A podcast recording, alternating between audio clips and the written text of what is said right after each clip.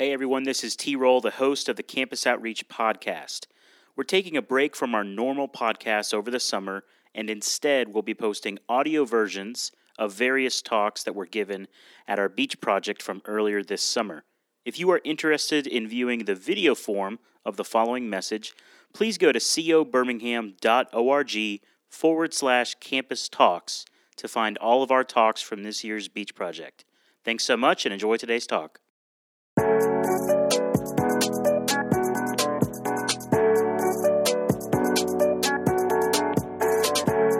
Guys, this morning we're going to be looking at we're going to be looking at this topic, okay? Why share our faith? Why should we share our faith?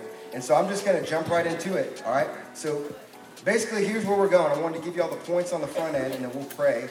So we should share our faith, or we should do evangelism. That's that's another way to say it. One, because we're commanded to, all right? One, because we're commanded to. Two, because there's a crisis, and that makes sharing our faith really hard. And then three, because Christ's compassion motivates us to share our faith. Y'all got it? All right, I worked so hard on that alliteration, right? No. So the three points we're commanded to share, there's a crisis that makes it hard, um, and, and the compassion of Christ compels us and motivates us. So that's, that's where we're going. Let me pray. God, I, I really do just pray that you would be with us this morning. God, that you would, that you would help us to, to gain a conviction and um, just to share our faith and, and to, to be drawn in by that and be drawn in by you, Lord. In the your name we pray. Amen. Amen. All right, so, so again, first we're commanded to share our faith. All right? And when, I, when, I, when, I, when we're talking about sharing our faith, what I mean really simply is explaining the message of Christ and asking a non Christian to respond.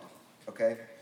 Now, how to share the gospel and helping somebody, you know, get to that point and understand it and building up all that trust, um, that, may, that may involve a lot of different things, but we, we got to share our faith because Jesus commanded us to. Because Jesus commands us to. Evangelism is not just a good idea. I'm, I'm not just up here making a suggestion to you. This is not just the thing that's reserved for like the super Christians, okay? This is something that Christ calls all Christians to do, that Jesus commands us to do in the famous verse. Y'all know it, right? The, the Great Commission, Matthew 28 19. No, it's, it's up here, I believe. But he, Jesus says, Go and make disciples. Go and make disciples. And then there's this other verse in Romans 10 14. It says, How are they to hear without somebody preaching or telling them, right? So we're commanded to share the gospel. And so that means just living a good, decent moral life and hoping that somebody sees Jesus, that's good, but that's not what it means to, to share the gospel, to share your faith. And just inviting somebody with you to come to church or to come to a campus outreach meeting or something like that, that's good, but that's not what it means to share your faith. It can't be the extent of your evangelism. So Jesus commands us to share our faith. But in my personal opinion, or in my personal experience, as with everything up here, guys, like if I don't have the why for, for these things in the Christian life that we're talking about, I'm just not going to be all that excited about it, right? Is anybody with me on that? Like, if, if we don't have the, the why behind sharing our faith, then it's going to be hard to do it. So we need a compelling reason if we're going to be people who share the gospel, not just now, but back in our campuses and even more, you know, for the rest of our lives. Without the why, evangelism is just going to be that thing that we know we're supposed to do, and we're just going to feel real guilty when we don't do it, right? So, why should we share our faith? We should share our faith because Jesus commanded us to. And we should share our faith because there is a crisis going on, and this, this crisis, it makes sharing our faith hard. And this, this crisis, this, this big problem is going on in the church, in our culture, and in our world. So if you're taking notes, the church, our culture, and, and the world. First, there's a crisis in the church today.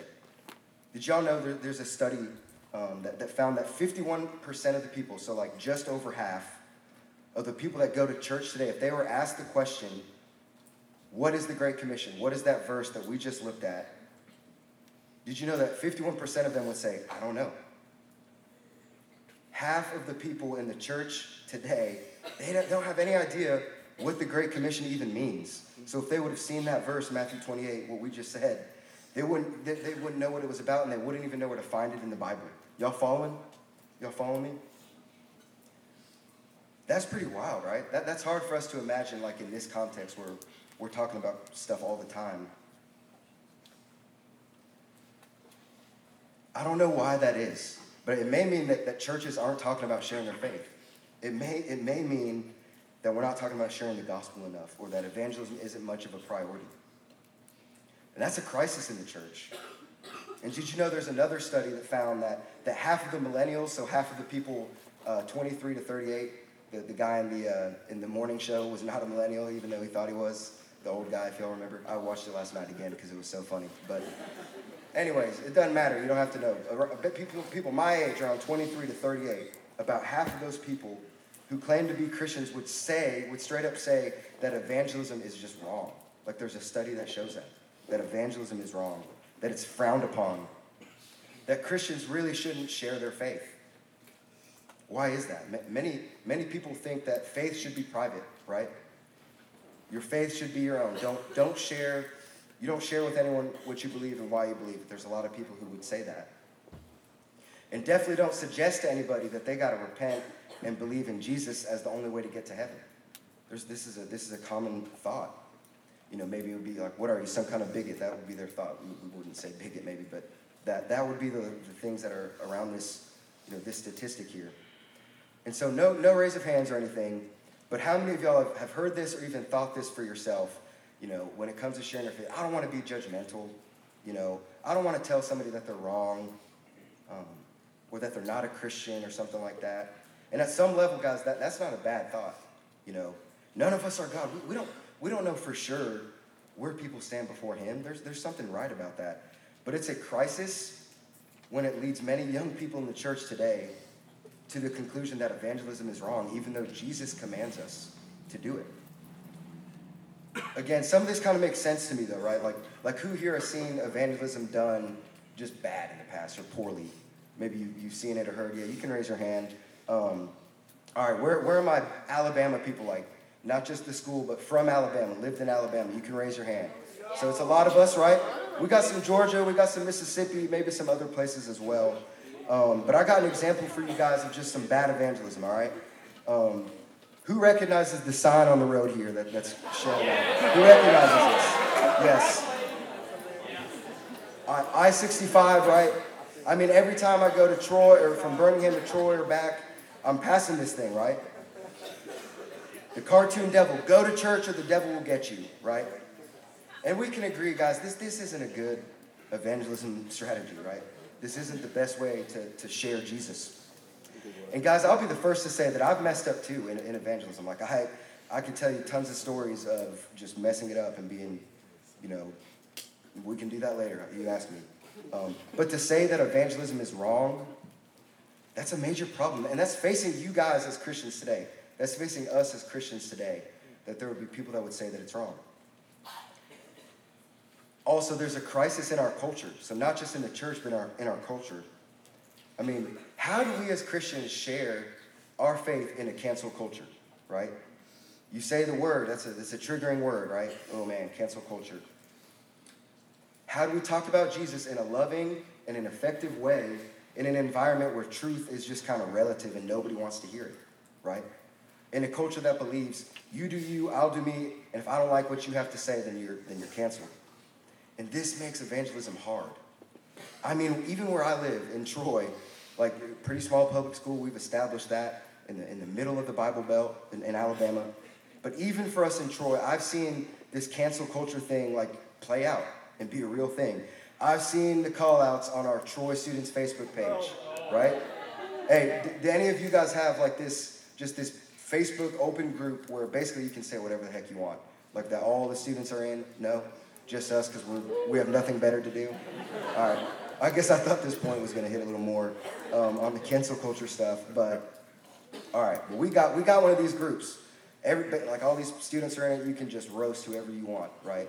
If somebody looks at you funny, you post it on here and that's how it goes. I mean, literally, maybe this is stupid, but Margaret was telling me about this. I, this is like a true thing. Somebody like poured Coke on, on a person's car in Troy, just like a little like a little prank. I really don't know all the details, right? But you you would have thought that like the world was ending. Like there was a five day investigation, like police, like who poured the coke. Yo, th- this is this is crazy. It's so it's so dumb. But this is the environment that we're that we're in. Like who who who gets a little bit scared thinking that man they maybe could say something to somebody in the wrong way and and they could get canceled for, for how they offended somebody by sharing their faith. Y'all feel any of that? Maybe it's just me, I don't know. Um, I feel a little anxious about it, a little, a little hopeless at times. But the crisis, it gets worse, guys. And I, I know some people would like just throw that word around to, to just make a point, right? The, like crisis, a big deal. But, but I mean it because of what we're about to talk about right now, because it doesn't just involve our churches, it doesn't just involve our culture. This is something that involves the whole world. You know, more on the world in some future meetings for sure. But did y'all know that there are currently just shy of 8 billion people in the world today? Did you know that only 2 billion of those would claim to be Christians? That's one in, one in four would even just claim to be Christians. Those numbers are hard to even imagine, right? And check this, this, this is heavy as well. But there's something close to 70,000 non Christians die in the world every day. 70,000, that, that's overwhelming, right? Even more. In, in, the, in, in the last 10 seconds, it's estimated that 20 people have died in the world today, in the last 10 seconds. And, and it's likely that many, if the stats are anywhere close to right, then maybe even most, just entered a crisis eternity. How do we even how do we even wrap our minds around that? This is a crisis. Man, I, I, just to get the feel of 10 seconds, just to yourself, count in your head to 10. Just do it, everybody. I'll count I'll count up here.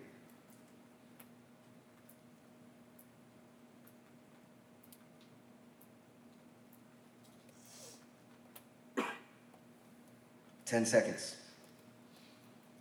potentially 20 people just died, and, and a lot of them just entered a crisis eternity. I bet if we really thought about that, we would be moved to tears. Why am I not? You know? Why are we not? Guys, this is not some game. This is, this is, there is a crisis in the world today. And who is talking about it? Who is trying to do anything about it? We gotta, we gotta talk about it this morning. This isn't just like a good training to have at a beach project. This, this is, this is real. This is a crisis. There's so much at stake. And these things make the, the, the realities of evangelism hard. Okay? Why should we share our, faith? I'm going to say it in a new way, all right? If you're tired of hearing me saying it, why should you share your faith? That hits a little different, right? Why should you own this, this sharing your faith, this evangelism thing? One is because Jesus commands us. And then our conviction to do it gets built when we consider the crisis going on that makes it so challenging. And what else makes evangelism hard? We're going to just run through some of these some of these thoughts that I had, just a couple thoughts. It's hard also because because we are blocked by fear. Our fear blocks us. It keeps us from sharing the gospel, right? We're anxious. We don't want to get rejected by other people. I mean, we're afraid to be labeled as that Jesus freak, or we're afraid to get canceled, like we already said. And these things make evangelism hard. But it doesn't mean that we should be passive, right? Sometimes fear keeps us from sharing our faith because we don't want to mess it up. What if I say the wrong thing? What if they ask me a question that I don't have the answer to, right? What if they feel judged by me? Many of us feel unequipped for how to share our faith in a loving and effective way, and there's going to be more on that to come, so y'all y'all get ready for some of the how. But guys, I've been shut down by some of these fears too. I've been blocked by these fears too. And secondly, sharing our faith is hard because we are busy. We are busy, right? We struggle to share our faith because we're just too busy in life. Maybe even some of us might be addicted to hurry, addicted to busy. The more on our schedules, the more productive we feel, and the better people we must be, something like that. And we think, we think that we'll have time to get to the big things, like sharing our faith later. But later never comes. Later never comes. We are so distracted, guys, myself included on this. the grind, right? You got school, you got work, you got the side hustles, the fraternities, the sororities, you know, intramurals, and, and none of these are bad things. But do we enter these spaces from a place of our lives being centered on knowing God, becoming like Him, and making Him known? Or do we just kind of live at a default, like just go wherever the wind, wherever the wind takes us?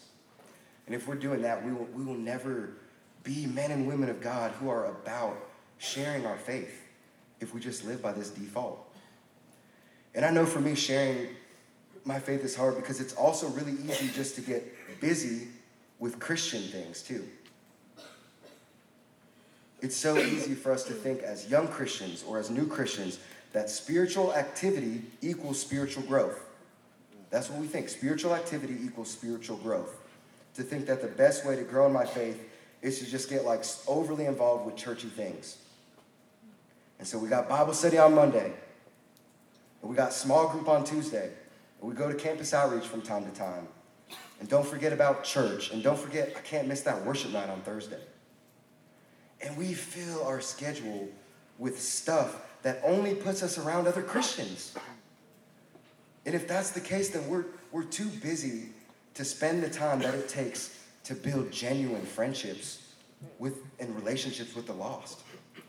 To form genuine friendships with those who may not know Christ in the spaces that we're already in and the activities that we're already a part of. Spiritual activity does not equal spiritual growth. Don't, don't be a busy Christian, be an intentional Christian with your time, with your schedule, with your life. Does that make sense? Be thoughtful, be, be purposeful. Be strategic. Don't live your life in this in a safe, holy huddle with other Christians. Like, and here's how you can you can you know answer this for yourself to as a qualifier, like to help you identify. Do you ever say no to good things like the Bible studies and like the worship nights and small groups? Good things. Do you ever say no to good things in order to say yes to the best things? Like sharing your faith, like sitting with Jesus personally. So sharing faith, our faith is hard because we're blocked by fear. We are busy, and it's hard because we believe that God has a plan B. What I mean is we think that, hey, if I don't share, other Christians, sure, sure, sure they will. If I don't share, other, other Christians will. Do y'all realize that Jesus doesn't have a plan B? I want you to think about it. Like the message has always been the same Jesus, the gospel. And the method to get that message out to people, it's always been the same too. From the beginning, it's been God's people, His people. He's chosen ordinary people from the beginning to share the gospel. And it's the same today. I want you to think to yourself is it possible that there are people in my life where I might be the only Christian that they know? Or at least the main Christian that they would trust enough to actually go there with them spiritually. Man. And what happens if I don't share with them? Don't buy into the lie, guys, that, that if you don't do it, somebody else will. God doesn't have a plan B. So there's a crisis going on in our church, in our culture, in the world that makes evangelism a challenge. And, and again, to add to it, it's hard because we're blocked by fear, we're busy, we think that God has a plan B, and it's hard because we are blind. We are blind and unable to see people the way God sees people. Y'all zone in on this one if you if you have fallen asleep. This is a big one, all right? Y'all read this quote with me by, by C.S. Lewis. Man, write this down, take a picture of it. I'm gonna read it. This is what he says There are no ordinary people. You have never talked to a mere mortal. Nations, cultures, arts, civilizations, these are mortal, and their life is to ours as the life of a gnat, meaning they're just there. But it is immortals whom we joke with, work with, marry, snub, and exploit. Immortal horrors or everlasting splendors. So glance back over that to yourself. What C.S. Lewis is saying here, there's only two types of people immortal horrors or everlasting splendors. There's only two spiritual realities, guys heaven or hell. Those who know Christ and those who don't. Those who are alive and those who are dead. We can't be blind. God has got to give us his spiritual eyes. Can we begin to understand and to feel and to be burdened by the implications of this quote in a healthy way? Like, let's just get, let me, I'm just going to get real for a minute as we're kind of wrapping it up here. And I know because I've been there, we're so, we so badly want there to be an exception to these two realities, right? We so badly want there to be a middle ground. Like, man, they were so kind. I know they don't know Christ, but, but surely they'll get to heaven. And there's, there's no exceptions. The people that you're around every day, the people that you know and love deeply, the people on the other side of the world that you've never even met, they're not just average people, guys. There's no such thing as just an average person. Because this life is not all there is. And because, because of that, you and I, we've never talked to a mere mortal. That's what he's saying here. Have you ever considered that? That, that nobody is just ordinary because we all have a soul. When you pass a stranger on the road, you're passing a stranger with a soul. When you joke with a buddy in, in the calf at your school, you, you're, you're joking with a friend who has a soul. And they either know Jesus and they'll spend an eternity in heaven or they don't and they won't. And, and it's hard. It's, it's, this is harsh. It's so crazy for me to wrap my, my mind around this. Like, how often do I just see and interact with people blindly and without these eternal eyes, without God's eyes? Without being curious, is this person happy? Does this person have a purpose bigger than themselves? Or where will they spend their eternity?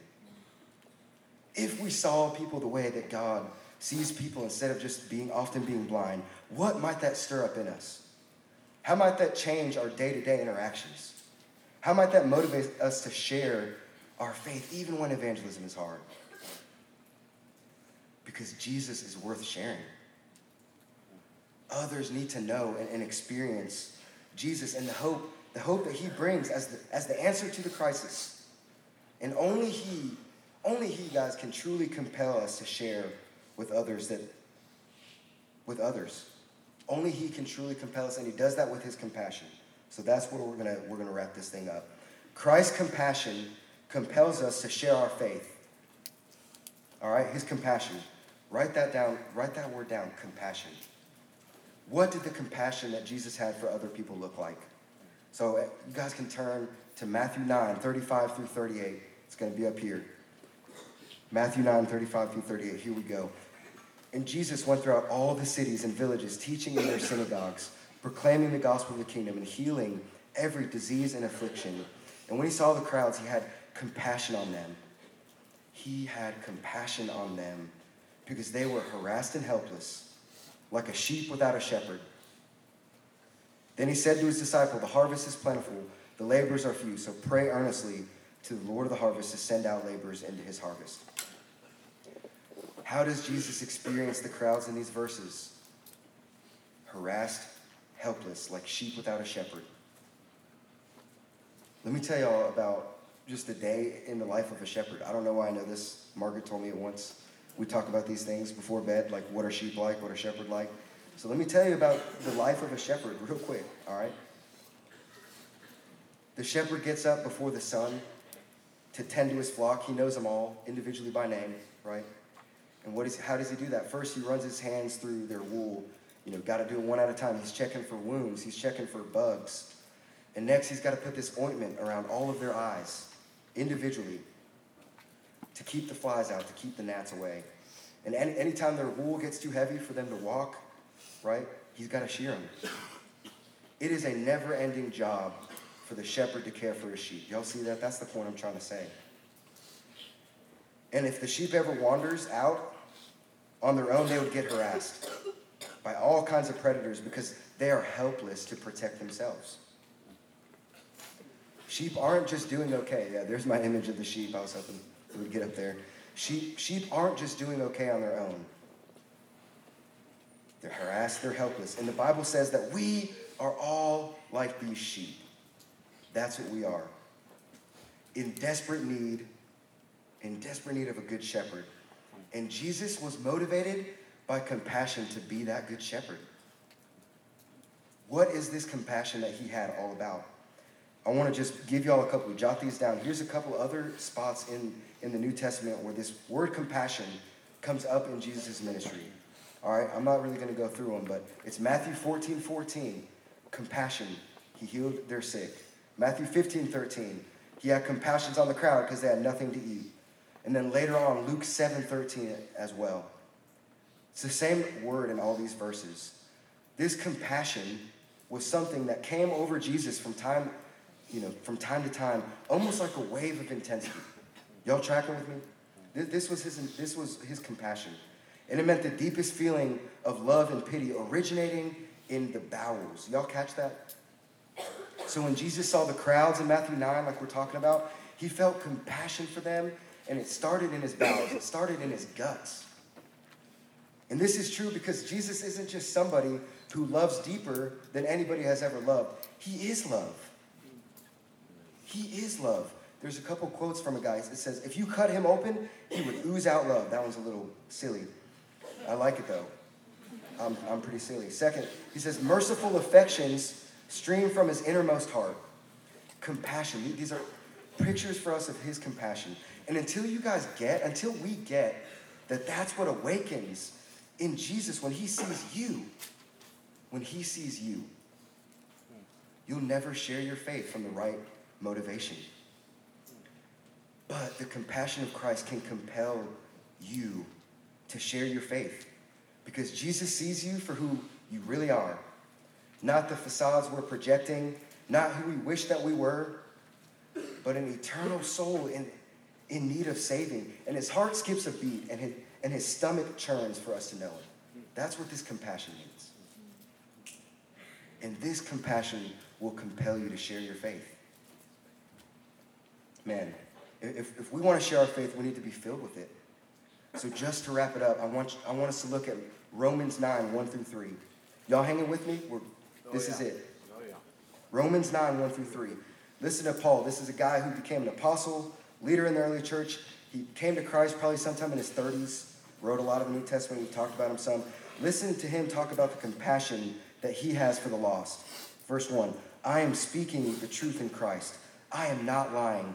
My conscience bears me witness in the Holy Spirit that I have great sorrow and unceasing anguish in my heart. For I could wish that I myself were accursed and cut off from Christ for the sake of my brothers, my kinsmen according to the flesh. What does he daydream about? What, when, he, when he's praying for his people, his, his kinsmen, says he has great sorrow and unceasing anguish.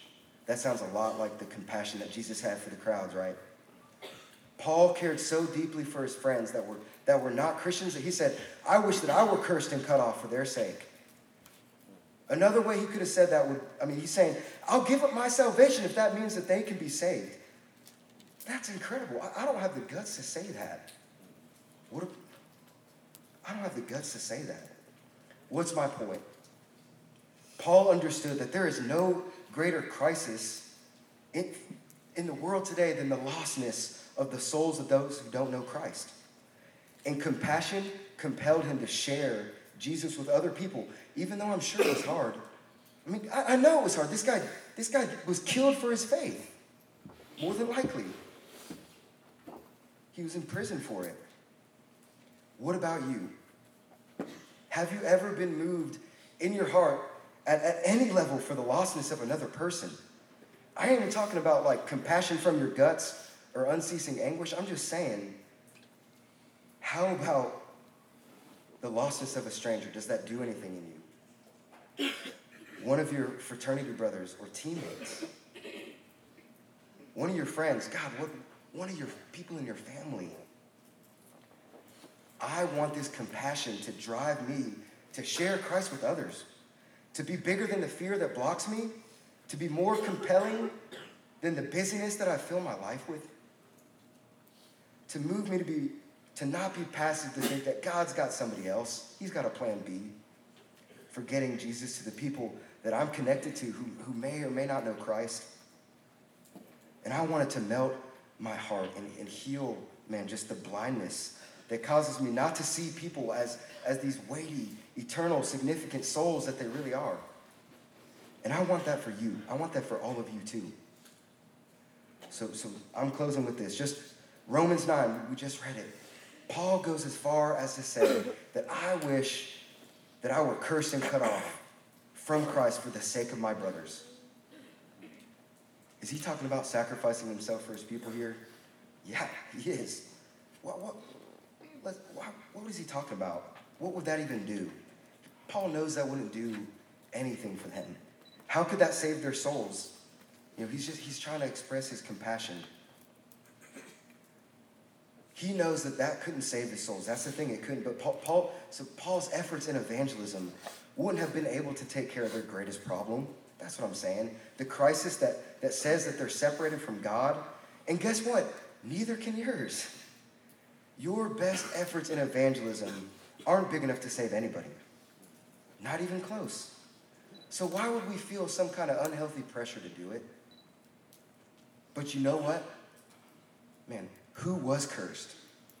Who was cut off for the sake of his people's sins? Galatians 3:13 says, "Christ redeemed us from the curse of the law by becoming a curse for us. As it's written, cursed is anyone who's hung on a tree." Christ was cursed and cut off from God. And, and only this was big enough to deal with the wrath of God for the sins of the whole world. And Jesus did that for you. And he did that for me. And all we're called to do is fumble forward and just get people in front of Jesus. Let him take care of the rest. Has the compassion of Christ for you, has that changed you from the inside out? If it has, then, then Christ commands you to share your faith. And yeah, there's a massive crisis, and sharing our faith is going to be hard. But his compassion that, that ultimately led him to the cross will compel you to offer others a chance to enter into that compassion as well. So let me pray. We're wrapping it up.